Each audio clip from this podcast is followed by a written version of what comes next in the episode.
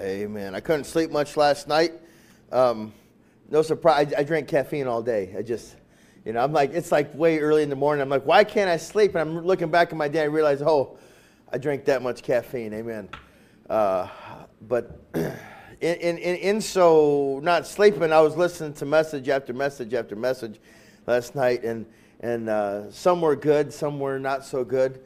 Um, but I remember thinking, uh, Brother Randy's prayer reminded me of it. I remember thinking, I wish this preacher would just get out of the way and quit pushing his agenda, quit pushing what he has been taught, and let the Bible speak for itself. Amen. And that's the job of everyone that's preaching, pastor, preacher, evangelist, missionary, is to get out of the way and let the Bible speak for itself. Uh, my job is to point to the scripture. And I pray that you look past this ugly mug and just look at what the Word of God has to say. Amen. My goal this morning is to point to the biblical truth that Joseph's circumstance did not change who he was. Turn to Matthew chapter 1, verse 18. I just want to re- remind you that remember, Joseph wasn't exactly on a waiting list become, to become the stepfather, if you will, the earthly father of Christ. This was not something that he was looking for. He wasn't necessarily preparing for it either, Brother Tony. Matthew 1.18 says, Now the birth of Jesus Christ was on this wise, when as his mother Mary was espoused to Joseph, before they came together, she was found with child of the Holy Ghost. Then Joseph, her husband, being a just man, and not willing to make her a public example, was minded to put her away privily. Long story short, and it's a whole other message that you can look up on YouTube, but uh, or study for yourself.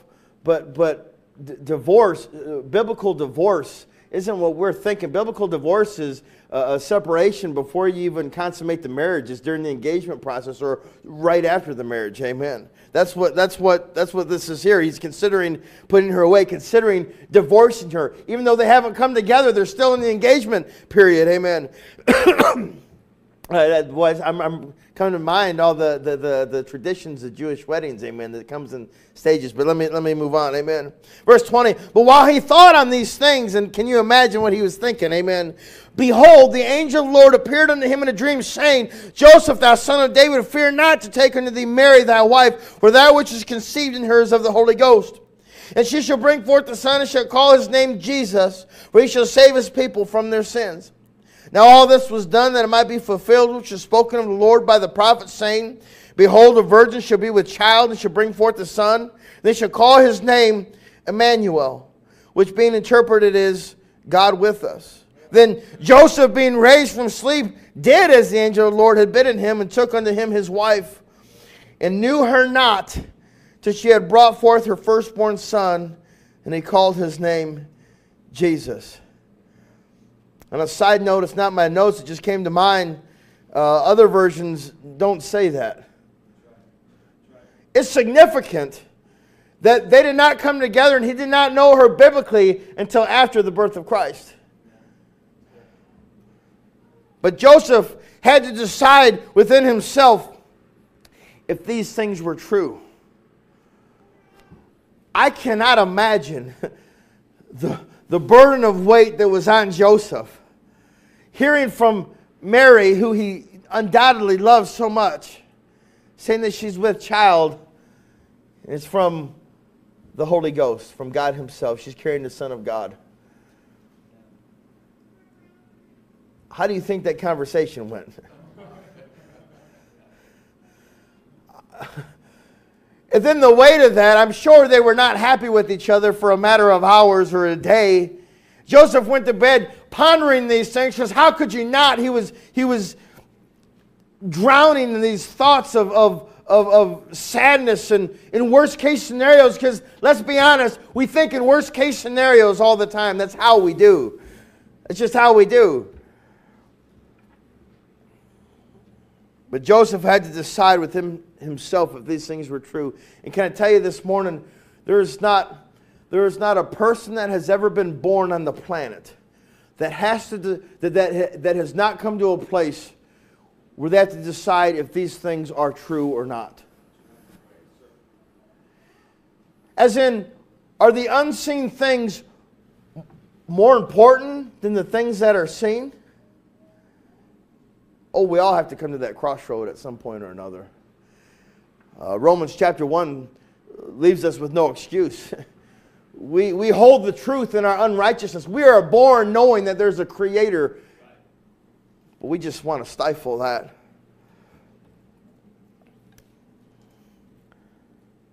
Jump to 2 Corinthians chapter 4, verse 15. Paul talked about this very thing. 2 Corinthians chapter 4, verse uh, 15. Keeping in mind, as we read this, this verse, keeping in mind Joseph lying in bed. I'm talking before the angel of the Lord came and spoke to him, because believing that's a whole other story.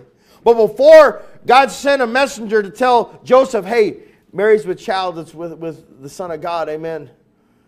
Joseph's laying in bed and he's got to think to himself, is the unseen things more important than the things that are seen? Look at 2 Corinthians 4.15 says, For all things are for your sakes, that the abundant uh, grace might through the thanksgiving of many uh, redound to the glory of God. For which cause we faint not, but though our outward man perish, yet the inward man is renewed day by day. That's the spiritual walk we have with Christ. That's our inward man, the unseen things. Amen. Verse 17, For our light affliction, which is but for a moment, worketh for us far more exceeding an eternal weight of glory, while we look not at the things which are seen, but at the things which are not seen. Where the things which are seen are temporal but the things which are not seen are eternal. Turn to Matthew chapter 6, verse 19. Jesus talked about the same thing. He made it so clear to us. Every person that has ever lived has to come to that thought. They have to come to this crossroads. Uh, Gary Duty, many songs have been written about it, but Gary Duty wrote a beautiful song, Don't Leave Him Hanging. You come to a place where, where you have to deal with Jesus on the cross. Are, are, are the, are the, uh, are, is the unseen things of Christ really true? Is there really a spiritual man that, that, that we, could, we could experience? Can I tell you, when I was seven years old, just before I turned eight, I found out that it's true. There's this inward man that can come alive, amen. We're all born dead we are all born spiritually dead. But man, there really is. It's not just some uh, uh, coin uh, uh, uh, uh saying that a preacher come up with it. There really is a born again experience that you can you can have. You, can't enter heaven without being born again. One of the messages I was listening to was last night a, a, a, preacher talking about Nicodemus. He was trying to say that Nicodemus, uh, when, when Jesus told Nicodemus, you must be born again, you must have a second birth, that wasn't really for then. It was really for years later that it applied to him. No, Jesus was speaking to him then, before the cross. That's a whole nother message. You say, well, how do you get to heaven? Jesus said so himself, talking to Nicodemus. You must be born again. There's a physical birth, and there's a spiritual birth. We're all born one time. We're all born physically.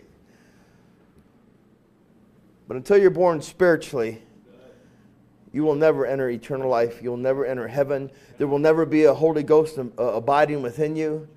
Um, a preacher once said it, and it stuck with me. You can look at this swing, and there was, this was a big swing. It was an illustration. I always want to say Kent. It's not Ken Ham, it's the other guy. Hovind, Kent Hovind. It was a great example he gave. He had this big swing at his place, whatever. And he would, he would tell kids when they get on it, it's like, you can believe in that swing. You can believe that that swing could take you and anybody else from there to there and take you back. You can believe in it. But believing in and believing on is two completely different things. You can believe in it all day long and watch everybody else swing on it, knowing, yep, that swing, that's what it's for. But until you believe on it and you get on it yourself and you swing for yourself, then, then you know that that swing really works. There's a whole lot of people that believe in Jesus Christ. There's a whole lot of people that believe that Jesus Christ is the Savior of the world. In fact, you know who else believes that Jesus Christ is the Savior of all mankind? Satan and his demons.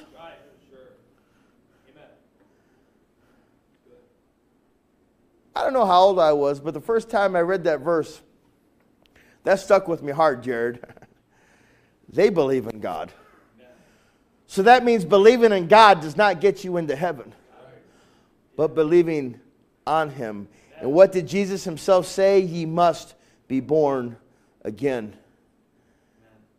You know what Jesus didn't say? You have to say these specific words. He didn't say, hey, you have to come to church and be faithful to go to heaven. No. He didn't say you have to uh, uh do a whole lot of good things and you got to you know, walk the ladies across the street. He didn't say any of that. He said you must be born again. It's a heart decision. You either believe in God or you believe on Him. Very, very different. Jesus talked about the things unseen. Matthew 6 19. His words are read. Jesus himself, his words said, Lay not up for yourselves treasures upon earth, where moth and rust doth corrupt, and where thieves break through and steal. But lay up for yourselves treasures in heaven, where neither moth nor, doth, uh, nor rust doth corrupt, and where thieves do not break through nor steal. For where your treasure is, there will your heart be also. Man, we're so prone to the physical things. I mean, we're getting into Christmas. Nick, all I want is like a new banjo. But Rachel doesn't get it. She thinks that one is enough, you know. but we're so easy. I mean, we're people. Come on. We like to get things. We, I mean, that, that's the way. Look, we like our comfortable chairs. We, we like it. We like to cater to the flesh. Uh, uh, I like to get sausage gravy pretty much every Sunday morning. It's a good life, amen. But we like to cater to the flesh. And, and, and know, know what goes against our grain, Brother Bob? Spiritual things that are unseen. No, it goes against our grain. Laying up for ourselves treasures in heaven. I'm getting ahead of myself. Amen.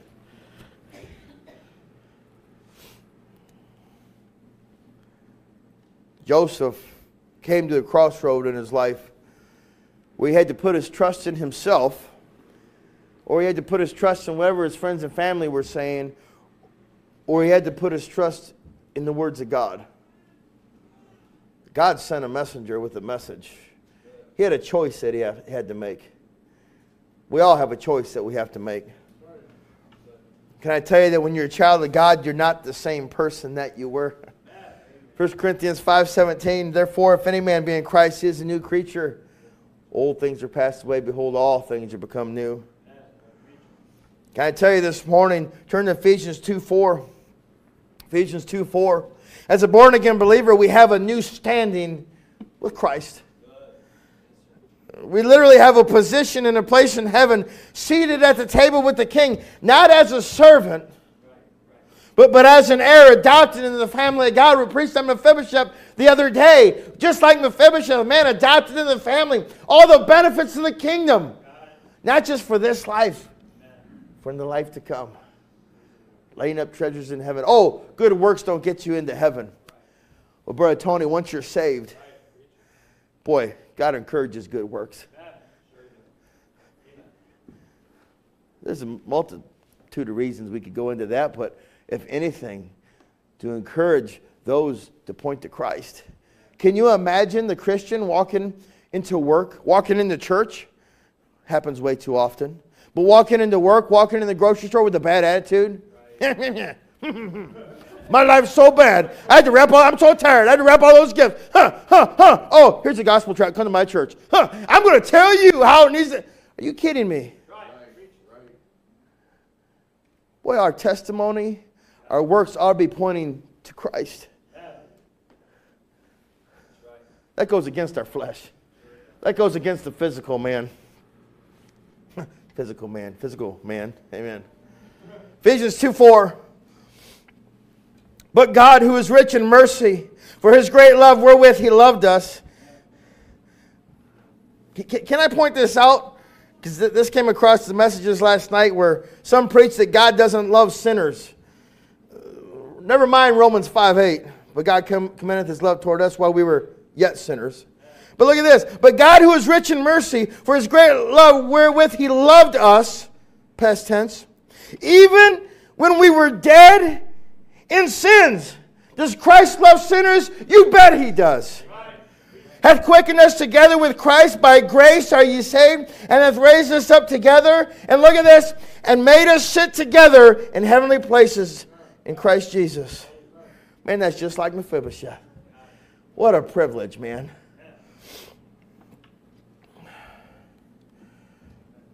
King David gave Mephibosheth a position in the kingdom, not only officially, but personally, literally eating at the table with the king. Church, we, we officially have a position with Christ if you're born again. We have a position, we have a standing. We are, we are heir with Christ, royalty in heaven. But nothing that we've done, Titus 3 5, but it's all Him. You know what? I'm glad that and I'm kind of, this is last week's message, a little bit coming through, but I'm glad that David didn't send messengers to, King David didn't send messengers to Mephibosheth's door way out in the boondocks. Where was that? Uh, uh, Lodabar. And uh, it's not a bar, it's a place called Lodabar. Amen. And, and, and, and, and you know the story. I hit it hard last couple of weeks, and, and Mephibosheth gets invited to the kingdom. He's, he, he's now uh, part of the family, enjoys all the benefits. But here's the thing it, it wasn't one and done. I mean, I mean, it wasn't like, hey, you get to experience all this, now go back home, go back to the life that you now lived. It was forever. I'm so glad that, when, when Christ came into my heart at seven years old and and I understood that I was a sinner. I acknowledged that I was a sinner, but specifically in need of a Savior that wanted to trust on Christ, not just believe in Him. That God gave me the Holy Ghost indwelling. And that wasn't just a one time thing where it was like, okay, well, you got it, now I'm going to take it away at some point if you sin. No, no, no. You, you don't, you, you can't be unborn. You can't go back into the womb, amen. A butterfly doesn't go back into the cocoon. It doesn't work that way. It doesn't matter if the Pentecostal preacher tells you that. It doesn't matter uh, uh, whatever man might tell you. But the Word of God is all about eternal security. God doesn't hold eternity like this. Well, you messed up. Take it. Nope, here it is. Again, nope, you messed up. Taking it back. God doesn't do that.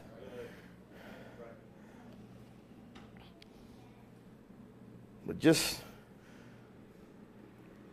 just like Mephibosheth, boy, as a Christian, we, we don't, it's not just a lifetime we get to experience, be, uh, experience the benefits of being uh, heir in the kingdom. It's for eternity, forever. Ephesians 2, verse 7, you're probably there. Amen. It says that in the ages to come, he might show the exceeding riches of his grace and his kindness toward us through Christ Jesus.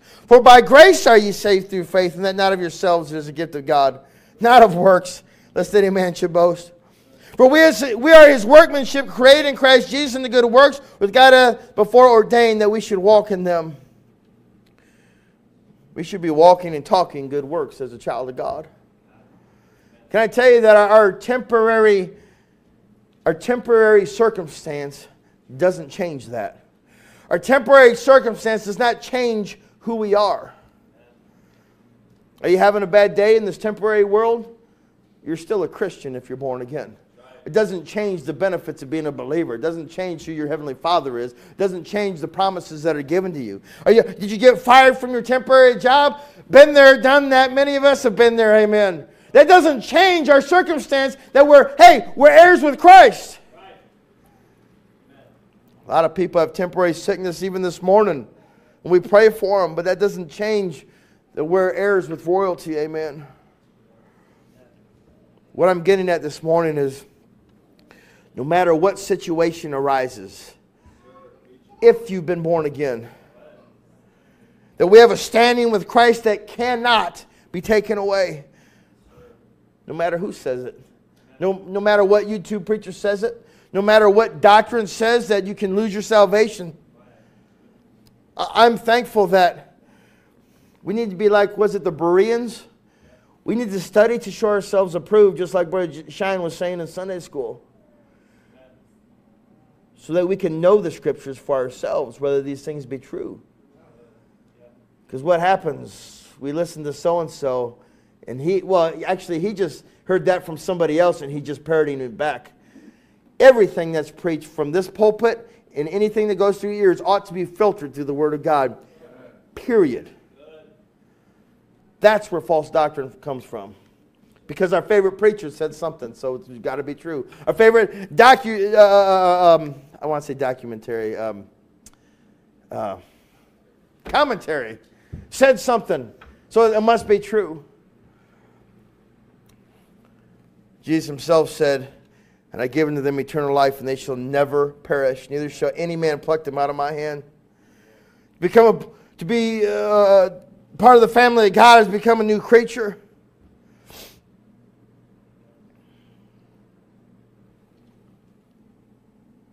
Let me ask a question. Why, as a born again Christian, as a new creature in Christ, saved to eternity, why do we let our circumstance dictate our faithfulness? Joseph went to Bethlehem because of who he was.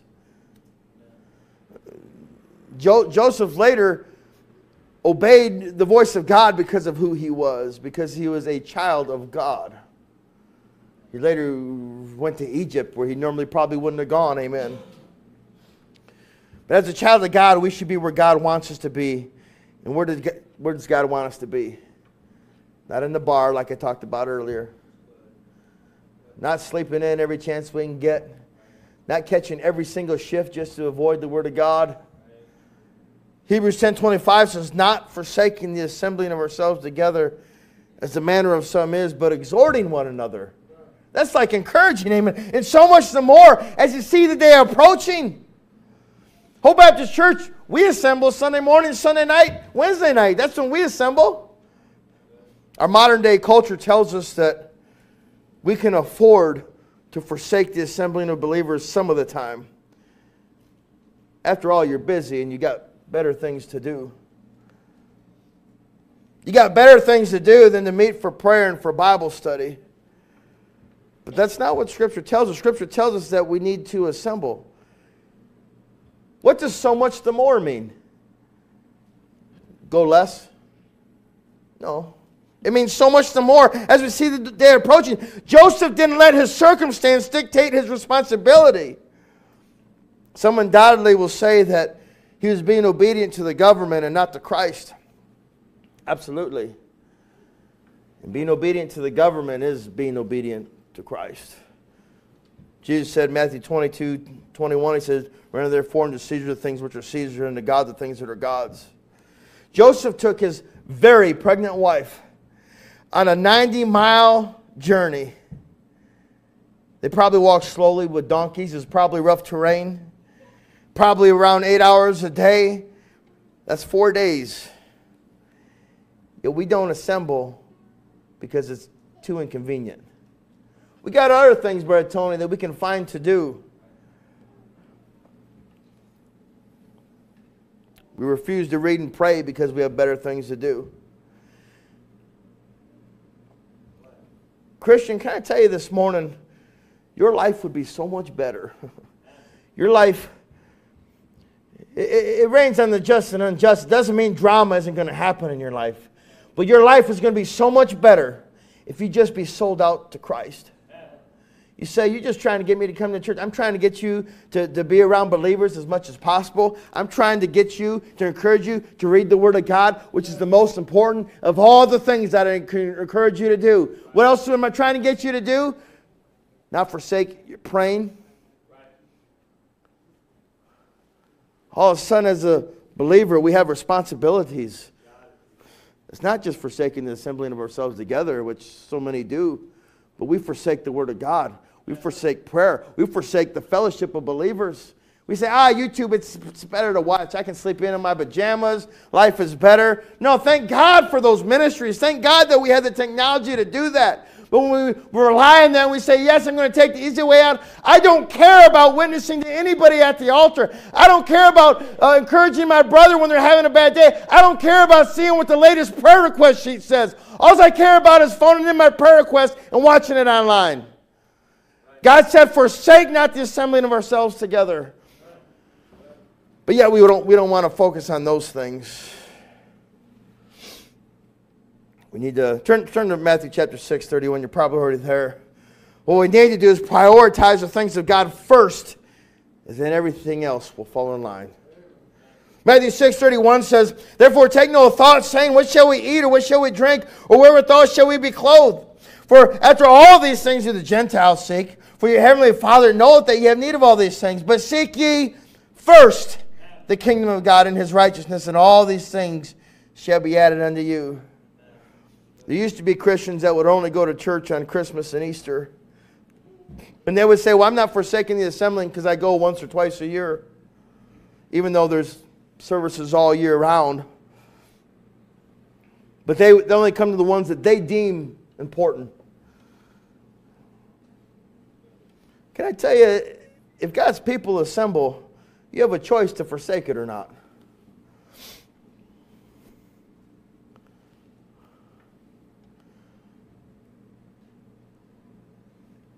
Obedience, church, is not checking off a box that we went to church. Obedience is not checking off a box that we that we did a good deed for the week. Obedience is not checking off a box that says um, I gave some money to, to, to the church or to some organization in, in, the, in the name of the Lord. Amen. Those are all great things. But obedience is a lifestyle. Obedience is something. See, we treat God like a diet. Oh, I'm going to read my Bible. Mm-mm-mm, I'm going to read my Bible. And then three weeks later, we're like, oh, yeah, I'm too, forget that. I'm going to go back to just watching SpongeBob SquarePants all the time. Exposing myself a little bit. Amen. Amen. Amen. But obedience is a lifestyle. It's a living sacrifice, you know, to a king who adopted us into the family who seated us in heavenly places, who's given us eternal life, literally sacrificed his only begotten Son that we could live with him forever and not be in a burning hell. Just like Joseph, God wants to do great things in our life, yet at every turn, we find that we're, we're more like the disobedient children of Israel than the godly person that we think we are. Oh, we're good at that. I'll lead the charge. Oh man, Daniel, you're so good. You, uh, you waved at that person at the gas station. You gave that person, man, Daniel, you are, you are, man, you are so awesome. You, you're the, the greatest husband, the greatest friend, the greatest pastor. Then all of a sudden your head starts getting so big, so big, so big. We think we're much greater than we really are. Uh, I always relate it and, and wind this down to a close here in a moment, but musicians always think they're greater than they are.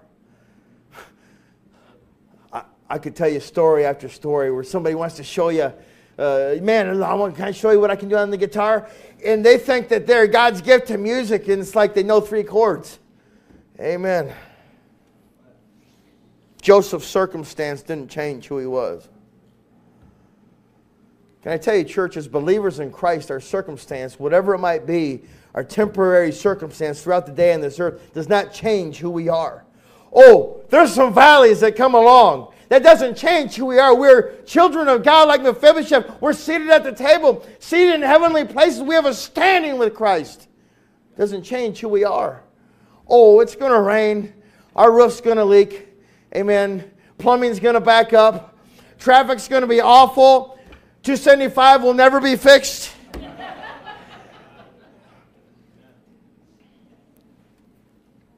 but as believers in Christ, comes with great responsibilities, but it also comes with great promise. All things work together for our good. I don't, I'm, that's about as great of a promise as it is that, that God sent his son to die for us and we can accept his free gift of salvation. All things work together for our good. About that song, Nothing Can Touch Me, that doesn't pass through his hand? That's a biblical truth, amen. We can rest on that and rely on that. I thank God for that. No matter how bad our day is, Brother Scott, God knows it, and He's working that for my good. And some days are not so good. Some days you lose your job. Lord, how can this be good? that makes no sense. Lord, how, how can we be having another child? I don't make any money. I, I can't even fit into the house that I have. But all things work together for, my, for our good. What a great promise to rely on. Boy, it's good to be saved.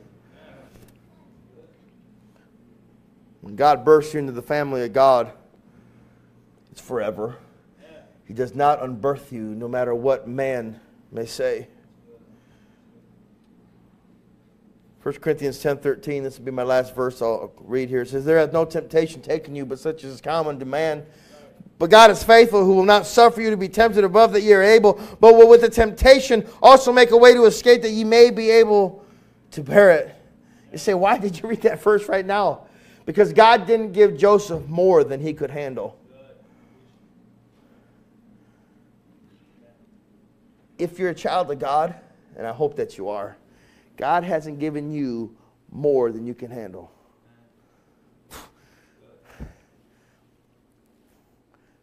I fully acknowledge there's, there's many in this room that have gone through far worse than I have ever dreamed of. But can I just encourage you that God's word says that He's not going to give us more than we can handle, no matter how hard it may be. And, child of God, it's for a reason, it's for a purpose. You know what that purpose is? To grow us. It's, so that we could be doers and not just hearers. It, time to get off our rear ends and start doing something for Christ instead of just listen, listen to the preaching, coming for the singing, going home, coming back and doing it. How about getting a prayer life going? How about getting plugged into some sort of ministry, any ministry, making phone calls?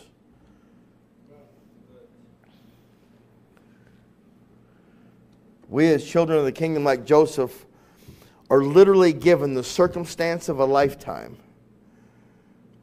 to live, with, to live for Christ with every breath that is in our lungs. Joseph had the circumstance of a lifetime.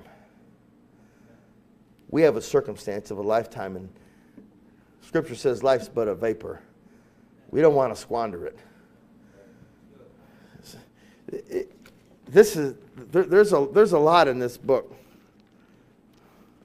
Let me get somewhere. This is all dictionary stuff right here.